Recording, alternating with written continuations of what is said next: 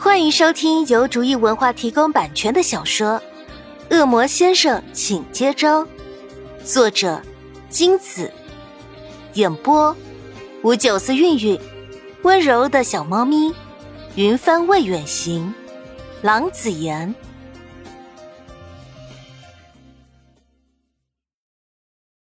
第四十八章，秦宇航见潘夏这么激动，急忙拉住他。哎哎哎，你别激动，先听本少说。本来明是打算亲手把请帖给你的，但总见不到你，他就在送请帖给本少爷的时候，把你的那方也一起给了，要本少哪天见到你的时候再给你。闻言，潘霞浑身发抖，分不清是生气还是害怕。他居然敢背叛我，反了天了！我找他算账去！潘夏气急败坏的冲出门，秦宇恒拉都拉不住。潘夏跑回学校，没理会老师惊讶的眼神，径直把明拉出教室。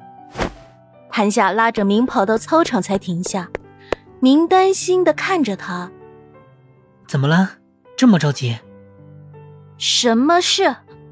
你这是什么意思？”潘夏举起那封请帖，恶狠狠的问。明眼神微变，神情有些僵硬。你收到了？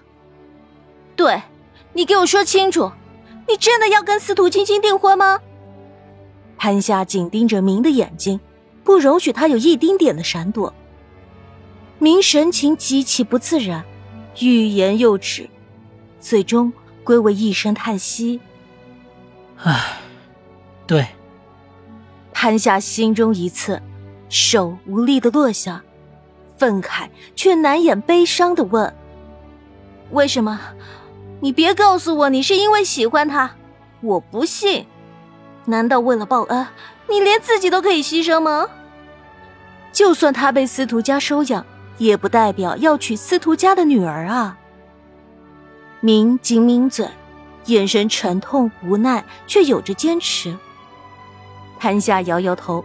似是承受不住打击般往后退了半步，后又站直身子，神情淡漠。你太让我失望了。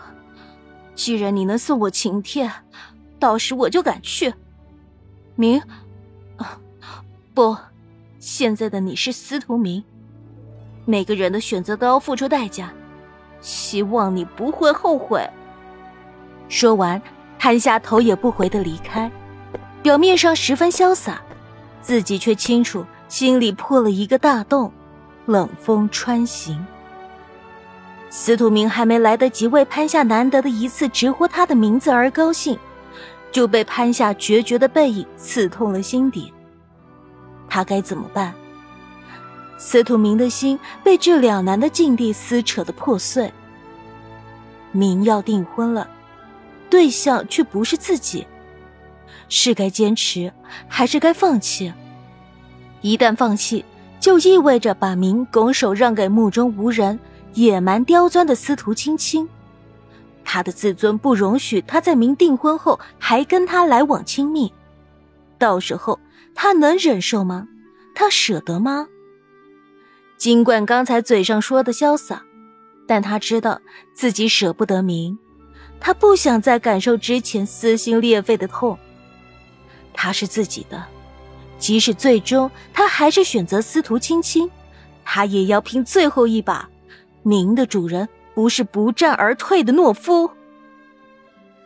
一个月以来，潘夏千方百计的暗示司徒明以前发生过的事情，想要令他想起以前的事，结果徒劳无功，只换来满身心的疲惫。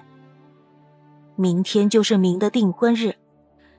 潘夏看着面前的水泥路，心中一片迷茫。这么做有用吗？百般尝试，一无所获。是不是在明的心里，他们之间的感情其实并没有他想的那么重要？冬天的校园显得很冷清，刺骨的北风只窜入他的衣领，透心凉。潘夏静静的坐在角落里的椅子上。拢拢脖子上的围巾，目光涣散的发呆。从不远处走来一个人，径直坐在他身旁。潘夏眼角扫到旁边人的脸，是大姐大。她满脸愁容，紧皱的眉头都可以夹死苍蝇了。不等潘夏开口询问，他便迫不及待的开口。看得出，他现在急需发泄。那个叫什么青的女人真是欠扁，居然不要脸的四处炫耀她跟明的婚讯，还抢走我们送给明的情书，扔在地上踩了又踩。大言不惭的说我们癞蛤蟆想吃天鹅肉，写的情书一文不值。他以后见一封撕一封。啊，他算什么东西？不就家里有点钱吗？有什么好拽的？我们的情书哪儿一文不值了？要不是看在明的面子上，我们才不会轻易放过他呢。大姐大愤愤不平的唠叨，沉默一会儿，说：“虽然我们很不甘心两个明都喜欢上你，但你不同于司徒青青，你人还不错。比起司徒青青，我们更喜欢你。”大姐大站起身来，背对潘夏说：“我们宁愿跟明订婚的人是你，而不是司徒青青。你，你跟明才是一对。我们真心希望你跟明能够有个好结果。但是，如果真的抢不过司徒青青，就放手吧，不然你一辈子都不会快乐。”大姐大甩甩头发。沿着来时的路离开。订婚宴上，潘夏抬头看向漆黑夜空下挂在酒店门口的雪白长服，司徒氏订婚宴，心情沉重。潘夏猛吸几口气，给自己加加油，才提神走进酒店大门。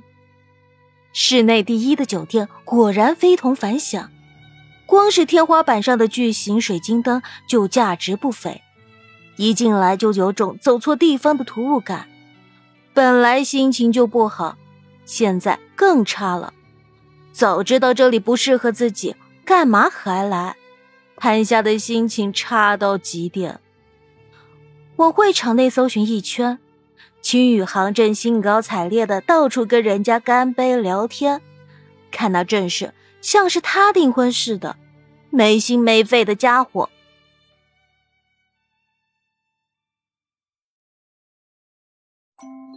本集播讲完毕，感谢您的收听。